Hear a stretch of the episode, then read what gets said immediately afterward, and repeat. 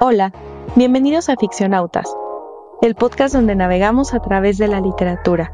En esta ocasión hablaremos de la señal en el cielo de la madre del misterio, Agatha Christie. Acompáñennos a explorar. Hola Axel, buenas noches. Buenas noches. ¿Qué hay hoy? hoy? ¿Cómo estás? Exactamente. Hoy estoy detectivesco. ¿Hoy, ¿Hoy estás detectivesco? Sí. Hoy yo estoy misteriosa, Misteriosa. también. Misteriosa. Sí, así es. Y cansada, y cansada porque déjenme contarles que Axelito da este unas clases de preparación para aéreo porque él hace danza aérea. Y entonces regresé a sus clases apenas hoy y estoy muy, muy, muy, muy cansada porque gorda por pandemia. Pero estamos vivos Ya que estamos en eso. con cerveza Ah, en oh, mano. sí. Ya que estamos en eso, momento para la publicidad. Vayan a tomar mis clases de acondicionamiento físico, donde no solo serán más guapos, además tendrán mejor condición física, porque son clases de acondicionamiento físico para condición física. Gracias. Y estarán más buenos. De nada. ok. Bueno, el día de hoy vamos a hablar de Agatha Christie, Mother of Mystery. La señora Agatha Oh, Christie. sí. La, la, la. Pinche celebridad. Ya, no, no pude evitarlo. Así. Yo- Tenía que soltar esa no palabra. manches, sí. Así es. Wow. Estoy impresionado con Agatha Christie. Sí, mujerón. Vamos a hablarles un poquito de Agatha Christie primero que nada, como siempre, que hablamos del autor. Bueno, Agatha Christie nace en Turkey el 15 de septiembre de 1890 y muere en Wallingford el 12 de enero de Muy cerca de 1976. tu cumpleaños. Sí, pero yo no nací en 1976, ¿eh, muchachos? ah, no. No, no, no. claro que no. No, no, no. Este, pero sí, muy cerca de mi cumpleaños. Yo cumplo el 8 de enero, por si quieren este, algún día felicitarme. Pueden regalarle un libro de Agatha Christie. Sí, una, una antología de Agatha Christie, que por cierto están carísimas, ¿eh? Las Sí. busqué en Mercado Libro y válgame el señor. Sí. 15 mil pelucholares. No, pues mejor voy a seguir leyendo mi PDF. Eh, Mi es- ciudad es se que- va. Sí, es, es que es increíble. Agatha Christie es una escritora, la madre del misterio, como dijiste, que ha publicado muchísimo y que, además, lo acabo de leer, es la tercera mayor vendedora de libros. O sea, solamente es superada por William Shakespeare y la Biblia. Y tiene ese récord. Wow. Entonces, es una mujer y una escritora que ha roto récords. Impresionante. Que ha escrito y ha dado forma al misterio y a los cuentos policíacos como nadie. Y además, pues también creo que pues merece la pena estar aquí siempre y presente en nuestras Claro. lecturas. Por supuesto. Sí, totalmente hay que leer a Agatha. Agatha se casó con un piloto. E- Ella, ella escribió mucho en periodo entre guerras, eh, antes de la primera, después de la segunda, o sea, eh, todo el tiempo, ¿no? O sea, escribió casi un siglo y por eso también fue publicada tanto, escribió tanto y fue traducida a muchísimas lenguas, ¿no? Sí. Eh, pero una cosa que me- a mí me llama mucho la atención de su vida, ¿no? Que estaba viendo por ahí, eh, un documental de la BBC que pueden encontrar en YouTube. Eh, es que esta señora era muy disciplinada, ¿no? Al escribir. Entonces abandonó un poquito al muchacho, ¿no? A su esposo, a- al piloto. Y pues este fulano, como todos, ah, no, como todos y todas, ¿eh? se fue por ahí a buscar a otra muchacha y entonces, este, Christy le, le pidió el, el divorcio a Christy, ¿no? Bueno, a Agatha, porque ese br- brother también era Christy, ¿no? A Agatha le pidió el divorcio y ella sufrió un colapso nervioso que la hizo desaparecer por un par de días. Ajá. Y entonces cuando la encuentran, ella no recuerda lo que había pasado, ¿no? O sea, imagínate ese misterio llevado a la Wow. realidad, ¿no? O sea, la madre del misterio, se le sale el misterio, ¿no? O sea, to- se le salió, se le fue a la realidad y totalmente no lo recordó. Eso, eso me pareció muy, muy Necesitaba un interesante. tiempo a solas y ya cuando lo encontraron dijo, ah, no me acuerdo. Ajá. Y como era Agatha Christie, todo el mundo dijo, sí, claro, es un misterio. Oigan, yo la vi ¿Qué comiendo habrá pasado? tacos. Descubramoslo. y ella, no, no, yo soy No, yo no vegetariana. era, no era Eran de lechuga. sí. Bueno, pues esto que estás diciendo, Axelito, produjo más de 80 novelas de misterio o colecciones de novelas, ¿no? Eh, cortas. Sí. Y al menos escribía una o publicó al menos una al año desde 1920 hasta su muerte. Wow. O sea, desde que tenía 30 años hasta que murió. O sea, imagínate, ¿no? O sea, por eso es que... Y Híjole. murió, y murió grande. Pues escribió sí, muchísimo. Escribió muchísimo. Me murió grande. Murió en 1976, nació en 1890, 86 años. 86 o sea, años. 56 O sea, años de escribir continuamente. ¿Qué tal? Con razón tiene tanta cosa. Pero también hay una cosa que se escribió, se descubrió cuando ella murió, que escribió seis novelas rosas. Esto de la novela rosa, yo no lo sabía cuando no había estudiado literatura ni nada de eso, pero la, es la novela romántica, pero se le llama novela rosa para no confundirla con la del romanticismo, Ah. ¿no? Por eso se le, se le llama rosa. Este, pero pues igual tiene esta temática de amor, ¿no? Y los escribió con el seudónimo de Mary West Macott. Y esto, pues te digo, hasta que murió ella, se descubrió que había escrito también estas seis novelas rosas. O sea, tal vez la señora era un Sí. misterio. O sea, la señora era así como chucha cuerera por fuera y decía, ah, sí, nadie puede conmigo, nadie puede descubrir mis Nadie lo misterios, ¿no? sabrá. Pero por dentro, por dentro, pues era una señora romántica Sí. también. Le daba lugar al amor en su corazón. Bueno, no está peleado. ¿no? Creo. es- aparte, qué novelas. O sea, realmente tiene. Creo que para escribir sí se necesita una inteligencia casi, casi sobrenatural. Bueno, no, no sé. Tal vez mucha disciplina, pero sí, escribir requiere. No sé, no, s- requiere mucha inteligencia. Escribir como Agatha Christie Claro, sí, sí. requiere mucha o sea, inteligencia. policiaco y, Sí, y porque- todo. Sí, mucha Claro. inteligencia. ¿Y qué vamos a leer hoy? ¿De qué cuento suyo hablaremos? Hoy vamos a hablar de A Sign in the Sky, traducido como La señal en el cielo, que fue publicado en 1925 en The Grand Magazine. Y bueno, pues vamos a ver de qué trata este maravilloso cuento. Muy bien, como siempre en las novelas policíacas tenemos a un señor que va a investigar todo porque es rico y no tiene otra cosa que hacer. Maldición, porque no soy rica. así es, no, yo si fuera rico también de- definitivamente eh, pondría mi fortuna a ir a investigar misterios. Todo comienza Claro, es que, es que si eres chismoso, no puedes, o sea, ser rico y ser pobre y chismoso no tiene sentido. Necesitas ser rico para poder absorber todo ese así chisme para ir y solucionar las cosas. Pues sí, así comienza Sí. todo con un juicio para el señor el señor Martin Wilde está acusado del homicidio de. Vivian Barnaby. Y entonces el, el- el cuento comienza así con el juez diciendo, señor, eh, señores del jurado, ya hemos presentado las pruebas. Aquí el señor Wilde, que está acusado del asesinato de Vivian Barnaby, dice que no, eh, que él solo olvidó su escopeta casualmente en su casa el día que fue asesinada. Así bien tendencioso el juez. Ajá. Y pues ya pueden ustedes tomar su deliberación y pues yo creo que las pruebas son más que suficientes. Entonces se va el jurado y, y resulta que lo consideran culpable. Pero aquí está nuestro chismoso, el señor el señor chismoso. don Satterwhite. chismoso. Don Mr. Satterwhite chismoso. Ah, este, bueno, él dice como no, no es posible, ese muchacho se ve muy bueno. ¿Quién sabe? Y se va pensando hacia un café que está conocido como el Arlequino. Me da risa porque aquí va a encontrar al señor Harley Quinn, no a la Claro. no a la No lo había pensado, ¿eh? no a la señorita del, eh, de las películas de DC, sino al señor Harley Quinn, ¿no? Ay, qué decente a la señorita de las películas de DC. Ella te lo agradecería mucho. no sé, es que yo no la he visto. Ni siquiera su novio la trata tan bien Ah, como qué tú. bueno.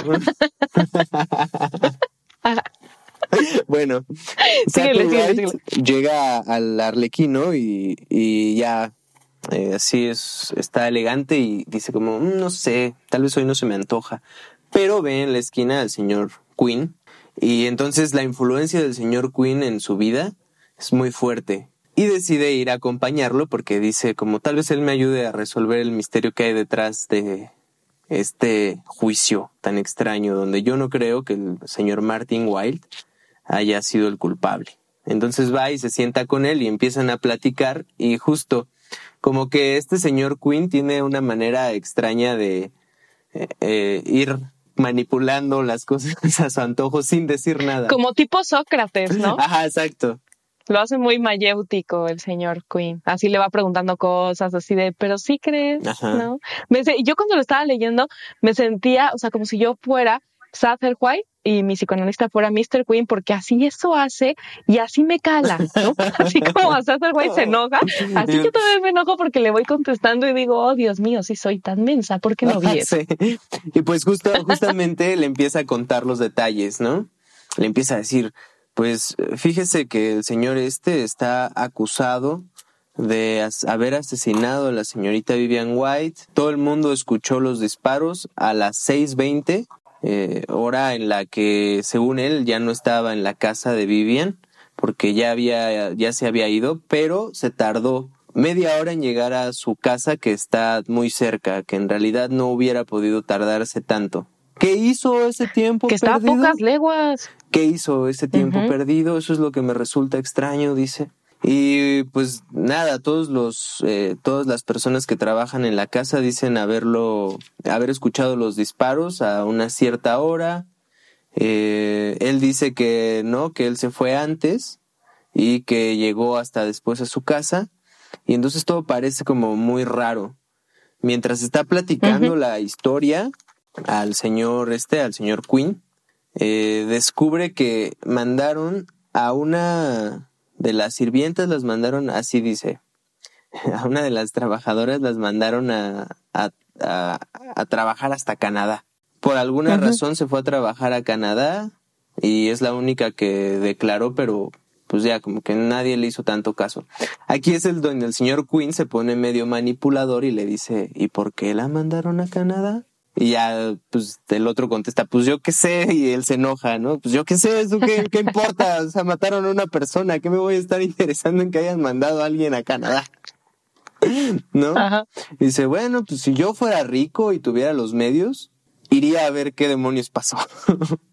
Desde... Ah, usted es rico y tiene los medios. ¿Por qué y no él va dice usted? como, oiga, sí es cierto. Pero no me gusta su manera de manipularme, ¿eh? Sí voy a hacerlo. Pero si soy rico y soy bien chismoso, voy a No, ir. bueno, más bien el argumento que le dice es como, pues si a usted no le cuadra algo, puede evitar que manden a la horca a un inocente. Esa es como la motivación. Decir que, pues sí, si no va a Canadá a investigar por qué mandaron a esta persona a trabajar ahí, pues pueden matar a una a alguien inocente. Entonces, pues ya se va. El viaje dura en la lectura como cinco segundos, así de. Y fui a Canadá. Sí, claro, porque de hecho no había nada interesante que saber tampoco. Sí, solamente Ajá. que él iba en, en el viaje como, oh, sí, soy todo un héroe. Y ya, lle- llega a Canadá y se entrevista con esta persona que se llama Luis. Y le dice, Luis, ¿qué pasó? Y ella dice, pues nada, aquí me mandaron a trabajar. Sí, fíjese. Pues aquí chambeando Aquí- y usted aquí, carnal. Y ya, eh, ella le cuenta todo lo que vio, en realidad no transmite otros detalles, le dice, pues, no sé, yo estaba allí y vi una señal en el cielo, como la mano de Dios. Y ya él dice como, ah, esta señora supersticiosa. Y va a investigar por qué la mandaron, o sea, en qué condiciones. Le subieron el sueldo muchísimo y pues se da cuenta de que como que casi, casi que la quitaron del, del camino, así como para que no se metiera. Y regresa de nuevo a Inglaterra, piensa que de su entrevista no sacó nada porque pues no le dieron una pista nueva o algo que le dijera quién pudo ser el asesino, si fue el mayordomo, si fue alguien más. Piensa él, ¿no? Pero llega de nuevo al, al café arlequino y se encuentra de nuevo con el señor Harley Quinn. Me da risa, cada vez que lo digo no puedo evitar pensar que en Halloween nos disfrazamos de Harley Quinn todo el tiempo. Pero bueno, ese no es el punto. Disfrácense de hombre lobo. Se encuentra con el señor Quinn y el señor Quinn le, le dice que pues, ¿qué pasó en, su visita a Canadá? Y le empieza a referir todo lo ocurrido. Se frustra muchísimo porque según él no sacó nada de esa visita al otro continente. Nada más fui a Canadá a lo menso, señor, usted me mandó. Y, y el señor Quinn como, yo, yo jamás. Ajá. Y pues ya le, le dice, eh, ¿y no le parece extraño eso de la señal en el cielo? Creo que es solo una superstición, le contesta el señor Satterway. Es una superstición y nada. Mm, interesante porque por ahí pasa un tren, ¿no?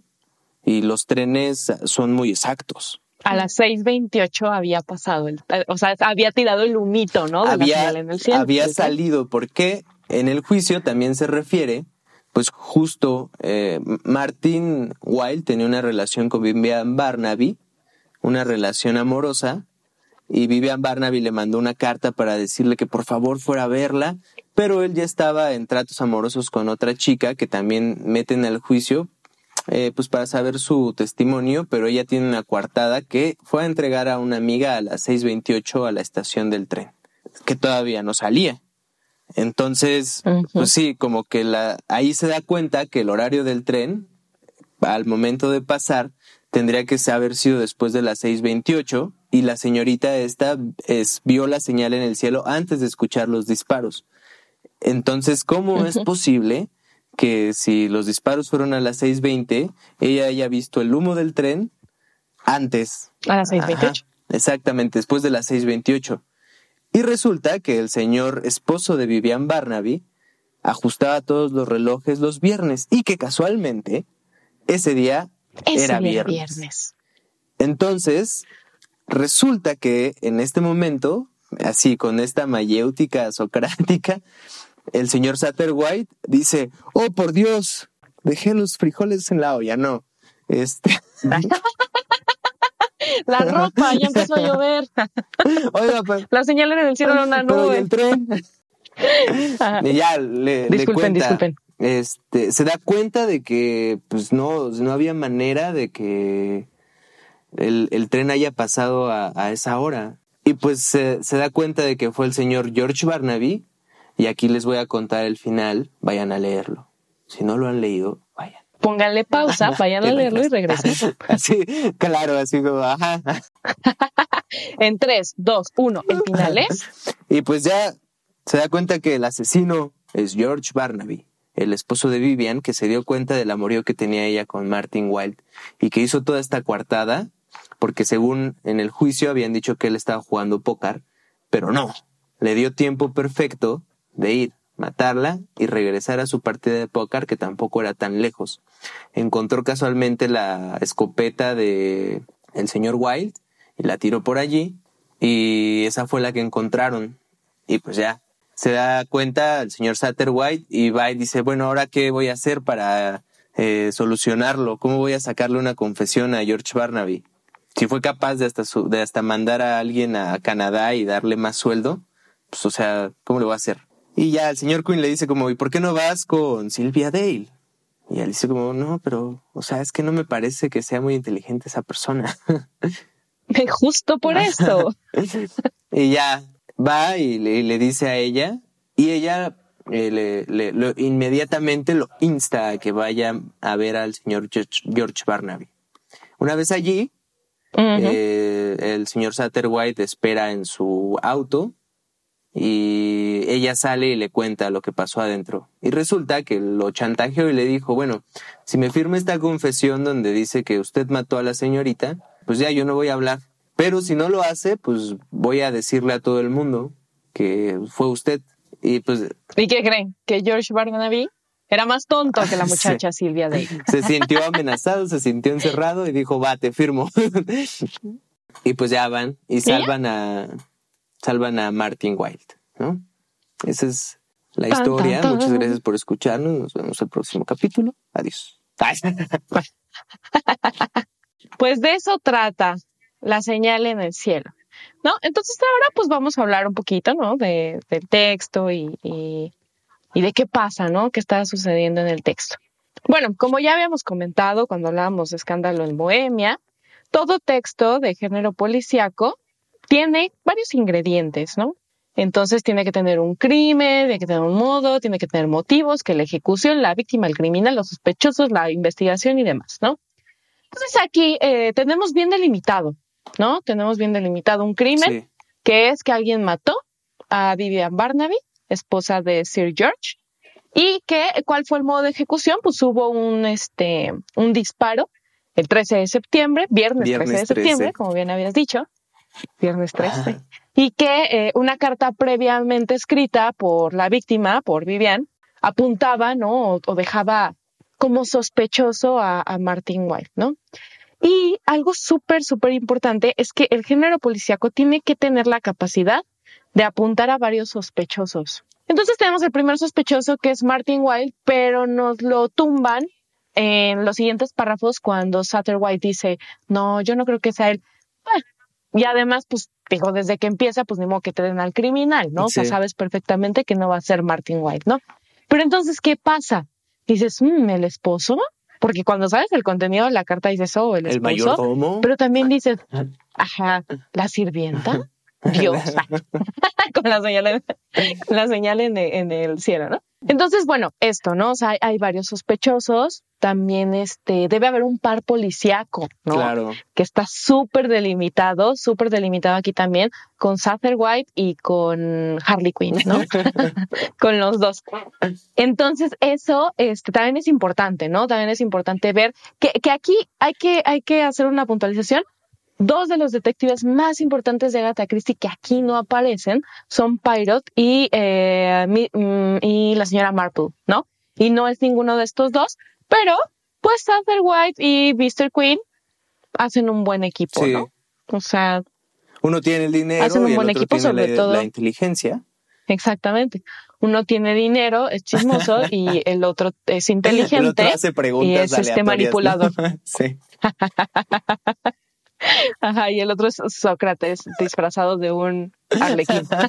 Aparte sí, eh, me, me, gusta eso porque la descripción que hacen es que le está dando los, los rombos eh, del restaurante, le están reflejando los rombos en su traje y, y pues también eso es así como que la descripción de un arlequín, ¿no? Pero bueno, ya. Claro, sí, sí, sí.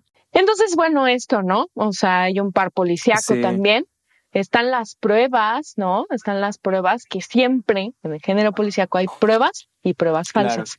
O sea, eso es también fundamental, chicos, cuando estén analizando cuento policíaco, novela policíaca, siempre hay pruebas falsas, siempre juegan con nuestros sentimientos, siempre nos hieren los escritores, sobre todo Agatha ya Después en la posmodernidad es así un ¿cómo se llaman estas? Un plot twist bien bien chafa, ¿no? Pero bueno, la idea es esa. Entonces, bueno, pues tenemos este que las pruebas se tienen que ir representando en todo texto de este corte de manera sagaz, ¿no? De manera inteligente. ¿Por qué? Porque el género policíaco algo maravilloso que tiene es un juego mental entre el texto y el lector, ¿no? Este juego mental de te doy para que pienses esto y te voy a quitar tantito esto y te voy a meter una prueba falsa y luego te voy a decir, ah, no, si era esa. Y que claramente Agatha Christie lo hace, porque cuando te dicen que la señal en el cielo era la mano de Dios, tú dices, ah, prueba falsa, ¿no? O sea, casi, casi le pones así tú el botón así de aborten, aborten, no es por aquí, aborten, aborten. Y resulta que sí era, ¿no? Entonces, Pero no de la manera en la, que, en la que se piensa. No es que. Exactamente. Justo como dices, no es que Dios haya llegado y la haya matado y ya, ¿no? Sino, o sea, no es nada supersticioso, sino no de la manera en la que se piensa. La señal en el cielo. Claro, no es nada sobrenatural. Sí, claro, y el mismo título a ti que siempre te gusta analizar la primera, lección, ¿no? es una, que es el título, es este, pues es que por eso esta señora es la madre del misterio, porque el mismo título de este cuento funciona como una prueba y una prueba falsa, o sea, las dos cosas al mismo tiempo, ¿no? La prueba falsa en el relato de, eh, de Luis y la prueba, en realidad, la prueba, la prueba, este, genuina, en la charla que tienen al regreso de Satterwhite que tuvo con, con Mr. Quinn, ¿no? Eh, estas pruebas se van dando de una manera fragmentaria y siempre ayuda muchísimo identificar en quién está focalizada la narración. En este caso, a quien vamos siguiendo es a Satterwhite, porque él va recopilando las informaciones y todas estas pruebas, eh, las va recopilando fragmentariamente.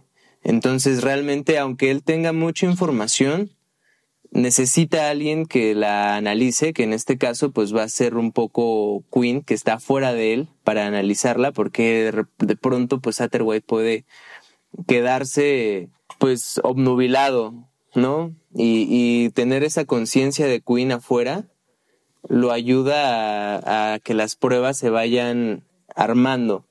Porque es como un rompecabezas también, todas estas pruebas falsas, así desde cómo empieza. Esta narración comienza desde eh, al final del, eh, bueno, se dice así, in media res. Empieza al final del crimen, ya está cometido el crimen. Entonces, In media res quiere decir a la mitad de la a la cosa. mitad de la cosa. Exacto. Ajá. Eh, entonces comienza allí y de allí tiene que ir hacia atrás y hacia adelante. Hacia atrás, pues contándonos, a nos, diciéndonos a nosotros qué relación tien- tiene Wilde con la señora Barnaby, cuáles podrían ser sus motivos para cometer el crimen.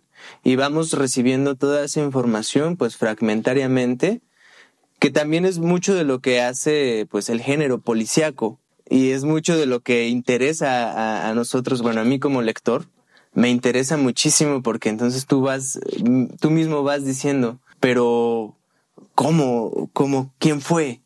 Que eso que tú mismo vas jugando un poco al detective también. Vas acompañando a esta persona que está descubriendo. Entonces, sí, todas estas pruebas fragmentarias, pues son importantes. Esto que mencionabas de cómo se van compenetrando pues todos los personajes. En realidad nosotros no conocemos eh, y no los vemos más que a través del testimonio y de la reconstrucción del señor Satterwhite. Porque la información que nos dan es uno en el juicio y es muy fragmentaria porque escuchamos al juez hablando y diciendo, ya escuchamos sobre la hora, ya escuchamos que dejó su escopeta, recibimos esta carta, jurado delibere. Entonces tenemos ahí como informaciones que no están completas hasta que Satterwhite empieza a contarle a Quinn. Entonces es donde nosotros ya decimos, ah, entonces esa era la relación que tenía y por eso estaba allí ese día. Pero entonces, ¿cómo pasó? ¿Por qué dice que no fue él? Es tan claro que fue él, ¿no? Entonces nosotros realmente conocemos un poco los personajes a través de los testimonios que da Satterwhite de ellos. Entonces es como seguir dos narraciones. Una que sigue a este detective y la otra que reconstruye el crimen desde el principio. Exactamente. Quiero hacer, ahor- ahorita voy a seguir hablando de lo que estás hablando, de lo que estás diciendo tú, porque sí, eh, esta, esta cosilla se llama como, se llama doble construcción dentro del género. Pero antes que nada quisiera eh, puntualizar lo que es la focalización para quienes nos escuchan y no saben lo que es. La focalización, la forma más fácil de entenderlo es el grado de información que se tiene de una narración. Y en el género policíaco no es toda la información la que nosotros podemos tener desde el inicio, justamente por la cuestión de las pruebas que estamos, de la cual estamos hablando. Entonces, cuando Axelito dice que la focalización está, está en dirigida hacia Está Satterwhite, focalizada. por así decirlo, es decir, que está, está fo- enfocada, está enfocada en Satterwhite, es porque esa es, de alguna manera, es como, por ejemplo, en la película de Birdman, cuando se da esta, esta escena en la cual no hay ningún corte, por la cual este ganó este señor el Oscar, ¿no? Que no hay ningún corte, y tú vas detrás, ¿no? Del protagonista viendo todo lo que hace, un poco más o menos es así, ¿no? Nosotros somos como la cámara, el lector es como la cámara, y va viendo lo que va viviendo Satterwhite en la investigación, ¿no? Entonces nosotros vamos conociendo junto con él la información y esta es la focalización, conocer la información, el grado de información que tenemos acerca de una narración. Ahora sí, de acuerdo con lo que estabas diciendo, de que por una parte eh, hay que reconstruir los hechos, ¿no? De lo que ya más o menos nos contaron de la inmedia res y demás, pues obviamente sí, claro, el, el género policíaco siempre va a iniciar en media res. ¿Por qué? Porque ya tuvo que haber ocurrido el crimen, sea cual sea el crimen, ¿no?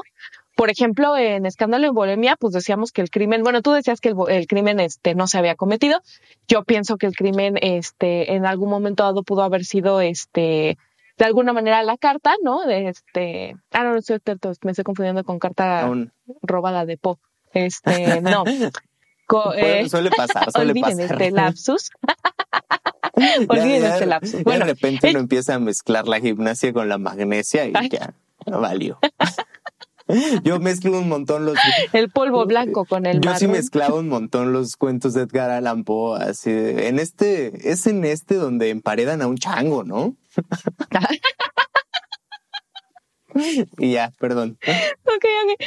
Disculpen, disculpen. Aparte era un orangután. Bueno, este, entonces, este, todo el género policíaco inicia in media res porque el crimen ya se pudo haber presentado, porque la trama gira en resolver el crimen, no es que un crimen va a cometerse, ¿no? Entonces, está en la dirección en la mente del criminal y la dirección en la mente del detective. Entonces, en la mente del detective hallamos la fase, las fases de investigación, hasta el descubrimiento del misterio, Sí. ¿no? Y en la mente del criminal tenemos desde la concepción hasta la ejecución. Entonces, Wow. por eso inicio in media res. ¿Por qué? Porque entonces voy para atrás en la mente del criminal desde qué pasó y, por, y cómo lo ejecutó. Y en la mente del detective, que son, pues, desde que ya ocurrió el crimen hasta cómo voy investigando para descubrir lo anterior, ¿no? Entonces, esta es la doble construcción del género policíaco y pues que se puede aplicar a todos los cuentos del corte, pero que Agatha Christie lo hace de una manera muy, diría yo, altruista. ¿Altruista? Porque Agatha Christie, sí, porque Agatha Christie siempre salva al inocente. Ah, claro. El descubrimiento del crimen sirve para que el inocente que está siendo juzgado sea reivindicado, que lo salven, como en este caso, ¿no? Que el señor Wilde, eh, pues al final, pues ya, ¿no? Sí. Que él no fue, una disculpita. Íbamos Usted no era, ahorcar, ¿no? perdón. Sí, el señor Wilde. Pero ya les dije que yo no fui. Cállese, señor. Nadie olvida una escopeta. Claro, y lo que estás diciendo de la, de, de, de las pruebas, ¿no? Algo dijiste, a mí lo que me mantiene interesado es, y yo lo entiendo como que el interés pues está en la incertidumbre, ¿no? Sí. Está en la incertidumbre porque aparte Agatha Christie te lanza como, como los, las cartas de Yu-Gi-Oh! y toma y toma y toma y toma y toma, ¿no? Y te da un montón de, de pruebas y te da o de pruebas o de pruebas falsas, ¿no? Porque primero está la carta, luego está la escopeta, luego está la hora, luego está la criada que se fue a Canadá, luego está este el relato del tren y luego por fin está como que ya todo el análisis junto, Sí. ¿no? Entonces realmente te da así de pum pum pum toma toma toma toma toma, ¿no? De un montón de pruebas y tú como lector estás así como, ¿qué? ¿Dónde? ¿Por qué? Así como un gatito estresado, así, Sí, muchas veces No sabes qué me, hacer. me da risa porque sí, muchas veces eh, esta intención de nosotros de querer ya descubrir quién es el criminal, como que tal vez si tiene una personalidad ansiosa como yo. Es como, "Ay, ya dime quién es. Este, te espérense un poquito, llegará, o sea, justamente lo que está haciendo la persona que escribió, más allá de que yo esté diciendo sus intenciones, porque no puedo leer su mente, pero bueno, los textos están construidos así, pues justo para que tú no sepas desde el principio quién es y te lo van a estar escondiendo. Entonces, si estás ansioso y dices, ah, ¿por qué salió eso allí? Te lo van a decir, te lo van a decir. Tómalo con calma. confía, Confía. confía, confía en la palabra de la señora Agatha Christie. Sí. Sí, claro. Ay, y tú diciendo, no, es que mi personalidad ansiosa, lean a Agatha Christie y tú ya calvo, ¿no?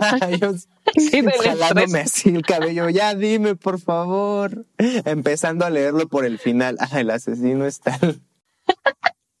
Tú mesándote las barbas. ¿Te acuerdas cuando Carlos, este, Carlos Márquez, nuestro profesor de literatura europea, nos decía, ¿qué es mesar las barbas? Y nosotros así como, ¿mecerlas? ¿Como un bebé? no sé. Pero no, mesar las barbas No, es no porque no supiéramos el significado, sino porque, o sea, era como, yo me acuerdo que era así como, o sea, nadie hablaba, como, el, díganme, ¿qué es mesarse las barbas? Y todos así como, o sea, sí sabemos, pero estamos muy intimidados. Y él, así pues es bien fácil, o sea, ¿qué es mesarse las barbas? Y todos, ah, déjenos. Así. Ay, ya sé. Sí, bueno, Carlos, que eh, después este mejoró mucho todo. Ay, muchas gracias por esas clases. No queremos que escuches esto y digas, oh, malditos desgraciados y malagradecidos. No, no. Al final lo nos que estoy diciendo, ajá, sí, justo lo que estoy diciendo es que él estaba haciendo una pregunta súper sencilla, pero nosotros ahí como, ¿por qué está preguntando eso? Nosotros éramos bobos y tontos, Yo soy ya de- intimidados. Como el perrito ese del men. ya, perdón. Ajá. Bueno, creo que está muy bien construido el cuento, tiene incertidumbre, tiene víctimas, tiene posibles este, asesinos, todo el mundo es un sospechoso, este, aparece Harley Quinn. Hay un- Llega Batman. No, no es cierto, eso ya no, ¿eh? ¿Qué tal si nos creen? y esperan a Batman No, no, todo el cuento. Este, hay modo, ahí está el crimen, está su modo, está su ejecución, Sí. ¿no? Está esta doble construcción de la mente del detective, de la mente del criminal. Es maravilloso. A mí el Aparte, policíaco, de verdad, me Es fascina. increíble que también hablamos de personajes, ya dijimos del narrador, un poco hacia dónde está dirigida la atención en, en el cuento.